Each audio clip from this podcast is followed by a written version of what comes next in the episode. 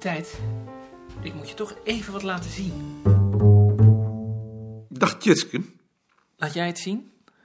Dit vond ik toevallig. Twee chocoladerepen in de middelste la van het bureau van Manda. De ene half afgekloven, de andere net aangevreten. Eromheen kleine stukjes zilverpapier. Dat moet door een muis zijn gedaan.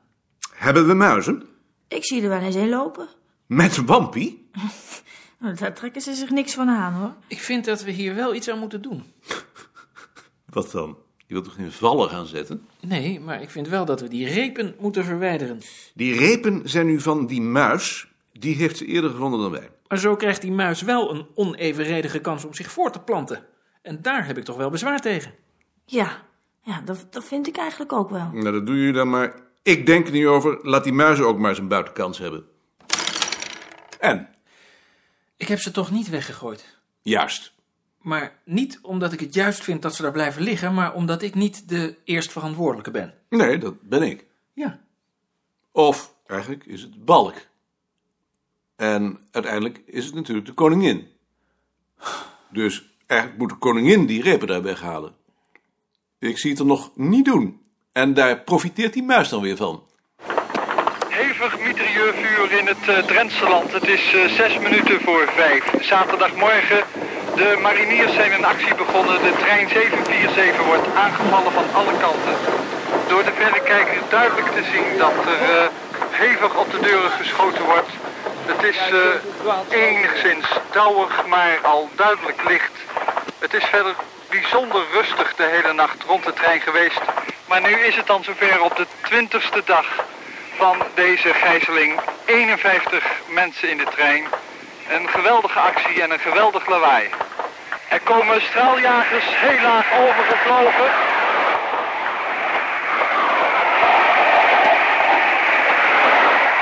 Nog twee straaljagers hevig vuren rond de trein. Er worden bommetjes neergegooid. Nog een straaljager over en nog één. Een geweldige rookwolk boven de trein. De aanval is in volle gang. De oorlog hier is compleet uitgebroken. In de hoop dat er toch vooral geen slachtoffers zullen vallen. En de gegijzelde mensen die nu al bijna drie weken in de trein zitten, zullen worden bevrijd. Er is een brief voor u gekomen. Dank u. Hé, hey, toch nog. Lien Kiepen.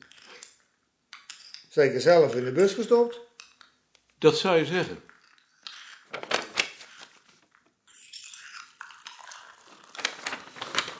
Mm, nu wil het laat zijn, niet verwacht dat ik een kans maak, maar toch nog maar proberen, omdat het werk zo aardig lijkt. De juiste opleiding betwijfel ik, maar natuurlijk bereid om nog een speciale cursus te volgen als het nou nog moet zijn. Nederlands, kandidaatexamen 1974 met als hoofdvak Middel-Nederlandse letterkunde en als bijvak Oud-Franse bibliotheekwetenschap. Lien Kiepen. Met koning? Dag Maarten, met Jan, Nelissen. Hoe gaat het met u? Dag Jan. Je bent vroeg, Eh, Gij ook? maar jij bent een Belg. Ge zult uw beeld van ons toch eens moeten bijstellen, Maarten. We zouden nog altijd een gesprek hebben, weet ge nog, over onze atlas. Ja, Ehm, ik bel u omdat ik nu eh, iemand heb getroffen die wel een aflevering wil maken over de rommelpot. over een rommelpot. Gij hebt daar toch ook een eh, vragenlijst over? Maar wel een verdomd oude. Eh, De rommelpot is ook oud. Eh, hoe heet die man? Die man heet Wim Bosgaard. Hij is eh, germanist en muzikoloog. Is het wat? Ik dacht van wel. Maar ik wilde eerst eens met hem praten. Eh, kunt gij niet eens een keer naar Antwerpen komen? Eh, wanneer? Oh, zegt gij het maar. Ehm, eind volgende week ga ik voor drie weken naar Frankrijk. Eh, dinsdag 28 juni Het is goed. Eh, kom dan maar naar mijn bureau. Ge weet dat wel te vinden? in de Jan van Rijswijklaan. Dan reken ik dat gij zo tegen twaalf bij mij eh, bent. Hè? Dan gaan we samen eten. Schikt u dat?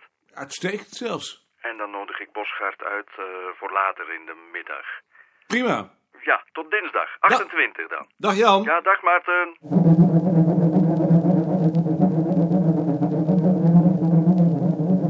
Telefoon.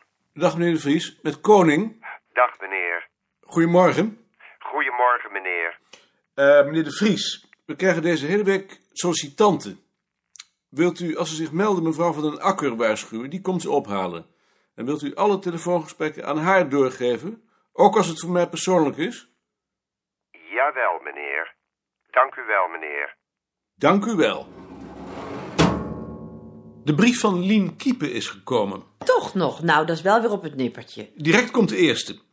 Als wij met ze gesproken hebben, dan breng ik ze dus naar jullie. Maar wat wil je dan eigenlijk dat wij met ze doen? Vertellen wat je doet en vooral ook hen de gelegenheid geven vragen te stellen. Maar we hoeven toch geen oordeel te geven, hè? Geen Want dat kan ik dan- niet. Als je geen oordeel hebt, hoef je geen oordeel te geven. En hoe lang moeten wij dan met ze praten? In ieder geval niet langer dan een half uur, want dan komt de volgende. Je zult het toch moeten leren, voor als je straks zelf hoofd bent. Nou, dat wil ik niet, hoor. Dag Bart. Er is nog een brief gekomen. Ehm, mevrouw Kiepen. Nederlands, kandidaatexamen 1974 met als hoofdvak het Middellands. Letterkunde als bijvak Oud-Frans. Dag Goud. Maarten. Dag Bart. Wetenschap. Oh, dat is een hele goeie. Die is nog nagekomen. Ik ben natuurlijk bereid om een speciale cursus te volgen als dat nodig mocht zijn. Het is een vriendin van Joop. Dat interesseert me niet. Ehm, zullen we er nog toevoegen? Geen bezwaar. Toch niet omdat het een vriendin van Joop is. Omdat ze goed is. Maar dan moet je iemand anders ook nog toevoegen als die zich nog mocht melden. Heb ik geen bezwaar tegen. De eerste is er. Eh, dat is dan de heer G. Vasen. Eh, wil jij hem even binnenhalen, Tjitske? Joop, zou jij een afspraak willen maken met Lien Kiepen voor vrijdag 4 uur? Ik heb daar nu geen tijd meer voor. Meneer Vasen, Ja, dat ben ik. ik ben koning. Gaat u zitten. Ehm, u woont in Nijmegen Jawel. en u hebt antropologie gestudeerd. Mhm, Wat trok u daarin? Nou, dat eh, kan ik zo niet zeggen. Eh, de studie op zich stelde eigenlijk eh, weinig voor. Maar u zult toch wel een reden hebben gehad om het te gaan studeren? Dat zou wel, maar dat kan ik me nou niet meer zo goed herinneren. Het is lang geleden. Dat ook. Laat ik het dan omkeren. Ehm, wat stelde u teleur in de studie? Ik zou het eigenlijk niet weten. Het is flauwkul. Er is veel flauwekul bij haar. Hebt u uit de advertentie een indruk gekregen van het werk dat u hier moet gaan verrichten?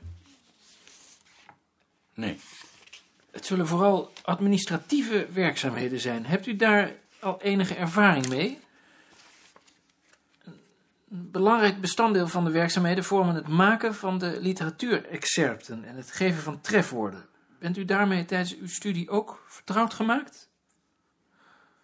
Nauwelijks. Wat trok u dan in onze advertentie precies aan? Meneer Ik, eh, Vaassen, ik denk vooral dat het eh, in Amsterdam is. u wilt liever in Amsterdam wonen. Nee, nee, eigenlijk liever niet. Wat is eigenlijk de reden dat u gesolliciteerd hebt, dat ik dat vragen mag? Hm, Meneer Vaassen? Nou ja. Ach, ik, ik wil u dat eigenlijk wel vertellen.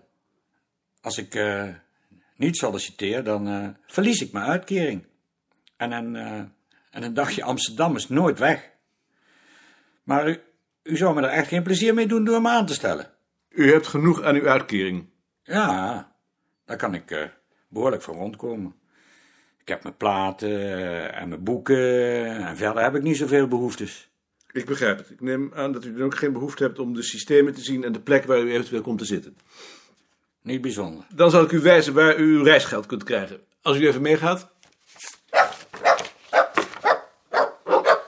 Dit is meneer Vaassen. Sien de Nooier. Hallo. Joop Schenk. Meneer Vaas hoeft de systemen niet te zien. Joop, zou jij hem even naar Bavel hebben willen brengen voor het reisgeld? Dag meneer Vaas, u hoort zo spoedig mogelijk van ons. Als we u nemen, maar dat kan ik u nog niet zeggen, dan bel ik u begin volgende week op. U bent in ieder geval een serieuze kandidaat. Dag meneer Koning. Waarom hoefde hij de systemen niet te zien? Wou je hem niet hebben? Hij wil hier helemaal niet komen. Hij solliciteert alleen omdat dat moet, om zijn uitkering te houden. Maar mag dat dan? Ik denk niet dat ze daar veel aan kunnen doen.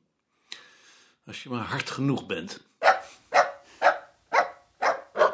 Dat was meneer Vaassen. Dat ze allemaal zo zijn. Begrijp jij zo iemand nou? Ja, ik heb er zelfs wat bewondering voor, maar ik zou het niet kunnen. Jammer genoeg. Ehm, mevrouw of mejuffrouw Maliepaard. Christine Maliepaard. 31 jaar, heeft HBSA, heeft eerst gewerkt op een bank. Werkt nu op een advocatenkantoor als secretaresse. Eh, Is ze er al? Ik heb er al gehoord. Zal ik er even halen? Zal ik koffie voor jullie halen? Oh, heel graag zien. Graag, en dan ook voor die sollicitanten graag. Ik moet bekennen dat ik moeite had om een lachen te houden toen jij zei dat je hem zou wijzen waar hij zijn reisgeld kon krijgen. Ik ben koning. Christine Maliepaard. En dit is meneer Asjes. Asjes. Eh, is mevrouw of mejuffrouw? Doet dat daar iets toe? Dat doet er niets toe. Dat was nummer 24. Een van die mensen die ik nauwelijks verdraag en met wie het gesprek dan ook onmiddellijk de mist ingaat. Dat komt omdat jij zelfbewuste mensen niet verdraagt. Jij wilt alleen maar docile mensen om je heen hebben. Denk je?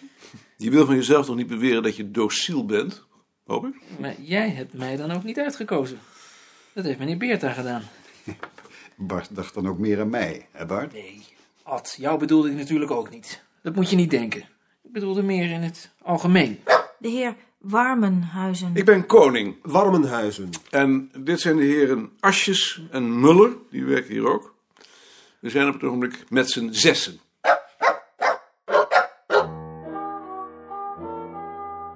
Hoe was het? Vermoeiend. Was er iemand bij? Misschien één jongen.